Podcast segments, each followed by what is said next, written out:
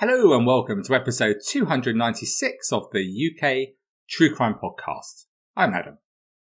Last week we looked at the dreadful murder of Barry Wallace by William Beggs, and today we continue the story looking at the other victims of Beggs.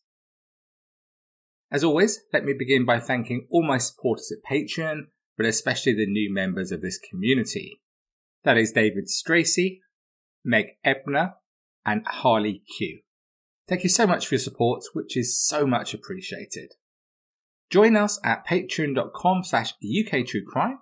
The current competition for Patreon supporters is for two backstage tickets for my London show in August with Absinthe on tap.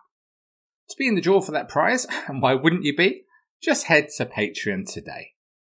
One more piece of help that I'd like from you, if that's at all possible, is to complete the survey on my podcast. It'll take about five minutes, and the first prize is a life changing £50 Amazon voucher. If you go to any of my social channels, you'll see the link to the survey. And if you can't find it by any chance, please just drop me a note at adam at uktruecrime.com and I'll drop you the survey. Thanks a lot. So, no guest the month and year game today. I know. It will be back next week when we look at a brand new story. So let's get straight to it. You will recall last week we looked at how 18 year old Barry Wallace went missing in December 1999 after his work Christmas party when he crossed paths with William Beggs. It's not clear at what time Beggs came across Barry Wallace on the 4th of December. He still continues to declare his innocence, although he did boast later to a friend of a sexual conquest that night with a sweet young man. Sickening, isn't it? What is absolutely clear is that Barry was taken to Beggs's flat, where he was secured on the wrists and ankles, beaten, seriously sexually assaulted, and stabbed with a needle. Beggs then chopped up his body and deposited it in Loch Lomond and the sea off the west coast of Scotland.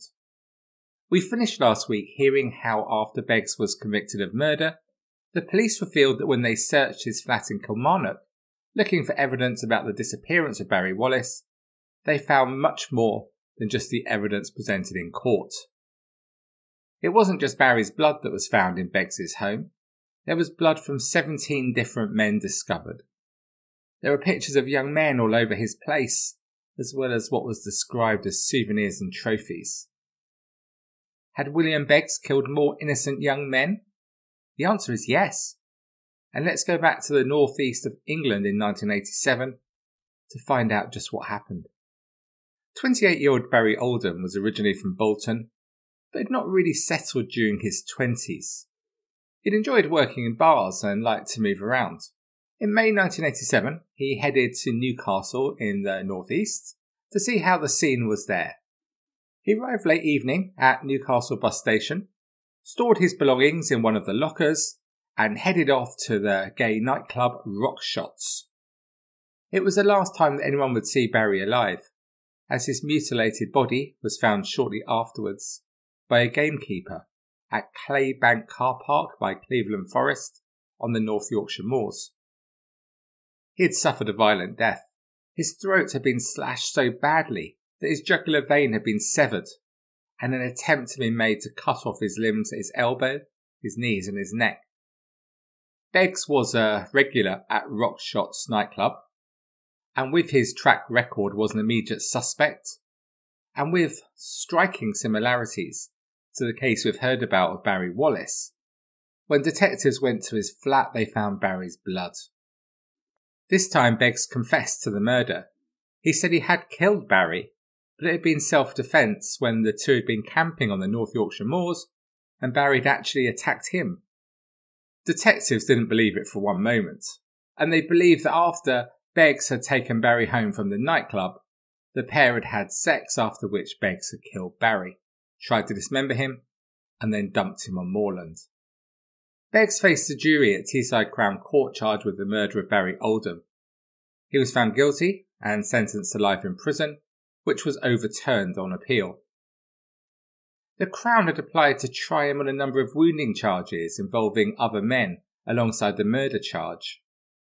The judge at his trial at Teesside Crown Court in 1987 allowed the application, but the Court of Appeal said that he was wrong to have done so and quashed the conviction. This meant that for the gruesome murder of Barry Oldham, Beggs served just two years in prison. And quite how the family of Barry Wallace, who was killed 12 years later, must feel about this, when Beggs should have been locked up in jail at the time he murdered Barry, I think we can only imagine. Tony Fitzgerald, who was head of North Yorkshire CID when Beggs was convicted of this crime, later said, When we caught Beggs all those years ago, we seriously thought we'd caught a serial killer in the making. We thought we were lucky because we managed to catch him after his first killing.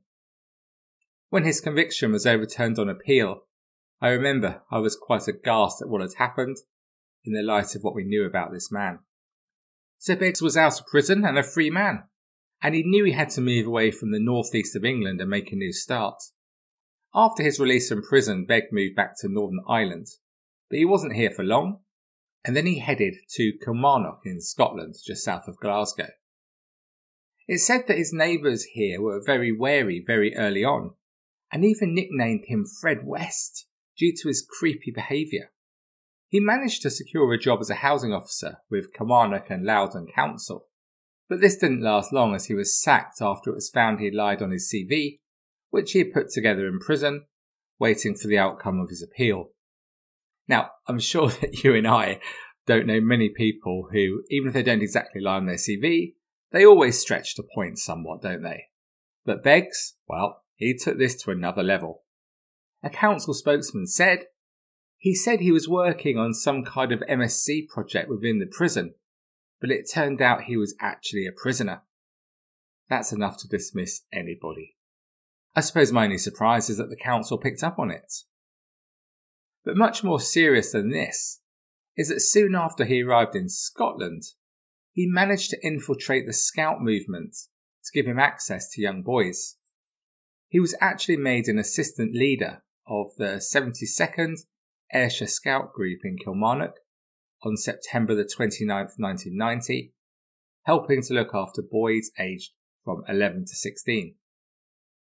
He was, in fairness, a good scout leader, winning the trust of the boys and the fellow scout leaders. It was only in May 1991 that scouting chiefs found out about who he was and what he had done. Just imagine the fear felt by the scout leaders at that moment of realization about the truth about who they were working with. Jim Duffy, the chief exec of the Scottish Council of the Scouts Association, explained what had happened, saying, We received an anonymous tip off that Beggs had been in court on serious charges. We paid for a copy of the appeal court transcript. It was felt he was a completely inappropriate person and he was told to get out of scouting in Scotland. Meanwhile, the violent attacks on young men continued. In 1991, he met Brian McQuillan, a young church worker at a gay club in Glasgow. The pattern was disturbingly familiar. Unfortunately, the pattern was disturbingly familiar when Beggs attacked Brian with a razor. Brian was, of course, terrified and naked he jumped through a glass window at the front of the house to escape. For this, Beggs was sent to prison for six years. Now, this Brian McQuillan was a seriously brave man, and he wrote to a number of newspaper editors in December 1992, warning that Beggs was a particularly dangerous man who would attack others. He wrote, The largest part of my anxiety and sorrow is for the parents and friends of Barry Oldham, and if he is once again set free, most likely his next victim. Brian spoke candidly later about his ordeal to the Daily Record newspaper, saying, I was jumping to die. I went out head first so I'd be killed and people would know what that bastard had done to me. Beck seemed a very plausible guy and we had a lot in common. We helped stop a fight outside the club and we got chatting. He asked if I wanted to go back to his place for a drink and said he would give me a lift to work the following evening. In the car going to Kilmarnock, he was very chatty and funny. It was about 4am when we got back, and Beggs left the sitting room. When he came back, he had this huge mug which he said was filled with Grolsch beer. It tasted really funny and I couldn't drink it, but he was really keen on me finishing it. Then it just hit me. I was feeling really drowsy, like I was drunk out of my mind, but I hadn't had that much to drink in the club. I never suspected it at the time, but I'm convinced that Beggs drugged me. I was completely out of it, and that's when I started to realise that something wasn't right. He was nervous, and he said things like the only time he had sex with other men was when they were both very drunk. He woke me on three different occasions, putting the cup to my mouth and making me drink it. He insisted I should finish it. We didn't have sex, but when I woke at one point, he was ripping my pants off and he was dressed in only his boxer shorts. The last thing I remember was him leading me through his hallway to his bedroom and shutting the door. I woke up with this incredible pain. I was lying on my back and he had pushed my left leg up in the air towards my shoulder, and I actually thought he was biting the top of my leg. There was blood everywhere. I grabbed his hair and pushed his face away. I jumped up and ran to the door to escape, but he chased me. I knew then something was dreadfully wrong. There was blood everywhere. It sprayed up his bedroom walls, covered him, and saturated his bed. I grabbed his wrists, but there was so much blood over his arms he could easily slip away. He was just pulling me forward, saying, Come back to bed. You've made me do this, over and over again. The look in his eyes is something I'll never forget. He was completely demented. Something had snapped in his head. I was aware of what was happening and I just tried to stay calm, but he wouldn't let me leave that room. I knew I was gone, dead. There was no way someone who could inflict that kind of pain was going to let me out of that house alive. He was going to kill me. I could see sunlight through the curtains by this time, and I saw the outline of the window frame. It was only about three foot wide, but was divided with metal frames. I didn't realise it was so high up, but I was going out head first to die, so people would know just what that bastard had done. Within three years, Beggs was out of the slammer for this attack and back in his command at council flat. His neighbours were understandably unhappy to have him back and did all they could to get him evicted. Can you imagine that, having Beggs as a neighbour? You'd never get any sleep, would you? Beggs didn't care. He had no intention of moving on again, and he bought his council flat and installed security lights and a video camera in an air duct so he could monitor the whole street to look out for any potential attacks on his property or his car. But the police were watching him closely too. He was asked to contact officers in 1994 about a murder inquiry, but he chose not to do so, and no action was taken. He was also spoken to a number of other times up until the murder of Barry Wallace in 1999, but no action was ever taken against him and Beggs reinvented himself again. He was reasonably bright academically, and by 1999 he was working for an Edinburgh call centre and studying for a doctorate at Paisley University in applying computer technology to higher education. He also lectured at Paisley University and on roundabout management at De Montfort University in Milton Keynes. But he continued to bring them back to his flat from the Glasgow club Bennett's and other places nearby. But he was not convicted of any other attack until the murder of Barry Wallace. But does this mean he stopped attacking young men? I don't know what you think, but it seems highly unlikely to me. I want to go back to a quote from Brian McQuillan, the man who jumped out of the window at Begg's Kilmarnock flat, who said, I just feel so sorry for Barry Wallace's family because I always knew that Beggs would murder again. I don't believe he went that long before he killed again. I'm convinced he has murdered and attacked others we don't know about. In my eyes, he's a psychotic serial killer. First, he starts off young with the petty, but gruesome, little things, then graduates to killing Barry Oldham. It's so sad that Barry Wallace had to die before he was locked up again. In some ways, I feel sorry for Beggs because he is so sick. Years ago, I don't know if anyone could fully grasp what they had on their hands, but this time, they must cage this monster for the rest of his life. If released, he'll kill again. So, are there other murders that could have been carried out by William Beggs? Yes, is the answer. There were rumours about a variety of other murders he could be responsible for, as far south as the disappearance of Damien Nettles in the Isle of Wight, a story I covered recently in a Patreon bonus episode. But this seems unlikely to me. A view shared by Detective Superintendent Stephen Heath, who led the investigation into the disappearance of Barry Wallace. He thinks Beggs is more likely to be responsible for local crimes. Beggs travelled, he said, but it was more individuals who came to Scotland from all over. That was his forte. His ability to ingratiate himself. He's an intelligent man. He would offer Scottish hospitality and have enough to drink. On many occasions, nothing happened, but he may have wanted to keep something from them. We are trying to trace everyone who was ever there at his flat. We have traced many people who were there and who were fine. We do have evidence to indicate that some people were in that house that we have not traced. Let's take a look now at some of the unsolved murders where Beggs could potentially be responsible. Number one, the murder of 24 year old Derek Sheerin, whose body was found in bushes in the east end of Glasgow just by the Celtic Football Club stadium in 1994. He'd been strangled, and his half naked body is dumped in weeds. If you know Glasgow, the last sighting was at about 6:30 p.m. on the 25th of September 1994, walking from Glen Islay Street towards London Road, and his body was found the next day. As I record this in July 2022, Nobody has been convicted of his murder.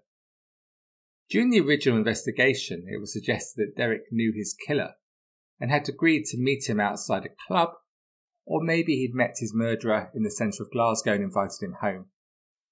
So could Beggs have killed Derek?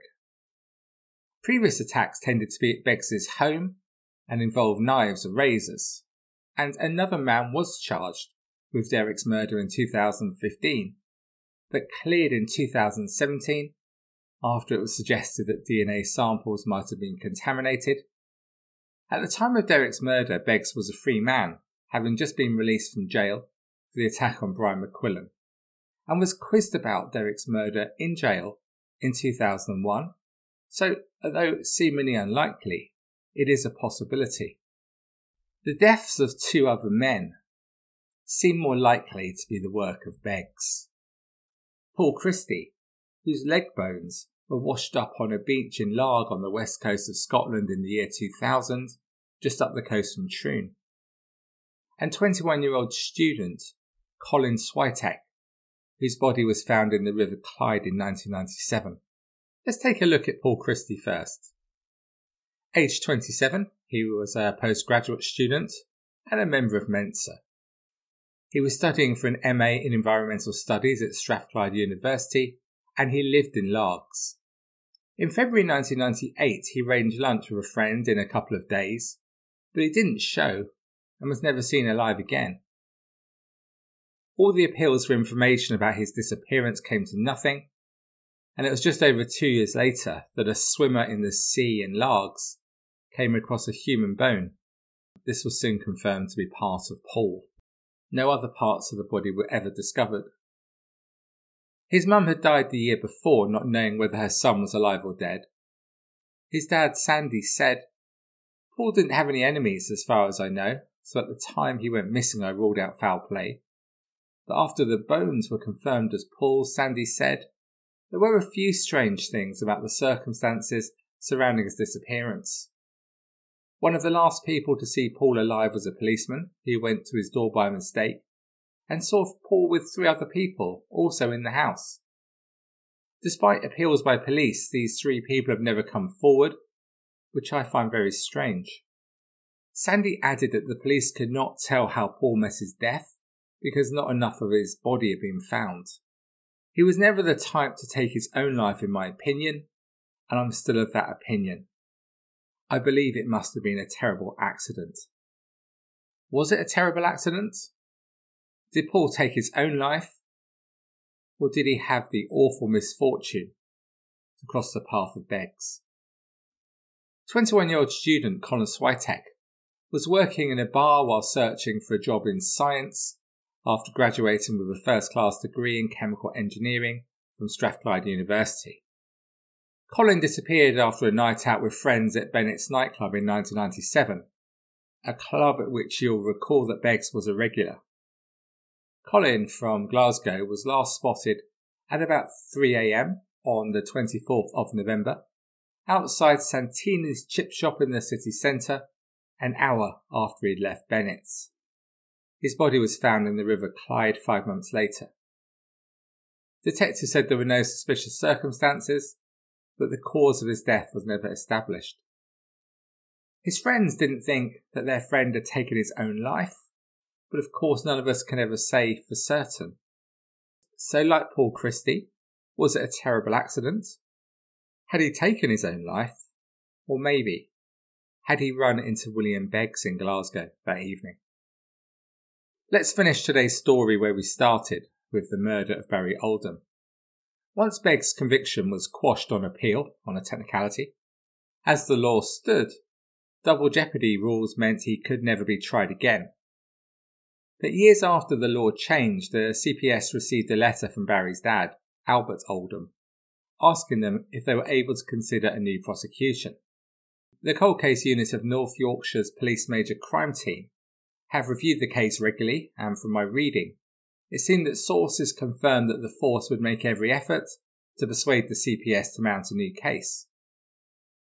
But a more recent source has now conceded they do not believe the case will meet the high bar set by the CPS to consider prosecuting someone for the second time for the same murder offence. The source said, The blood in Beggs's flat was identified as Barry Oldham's.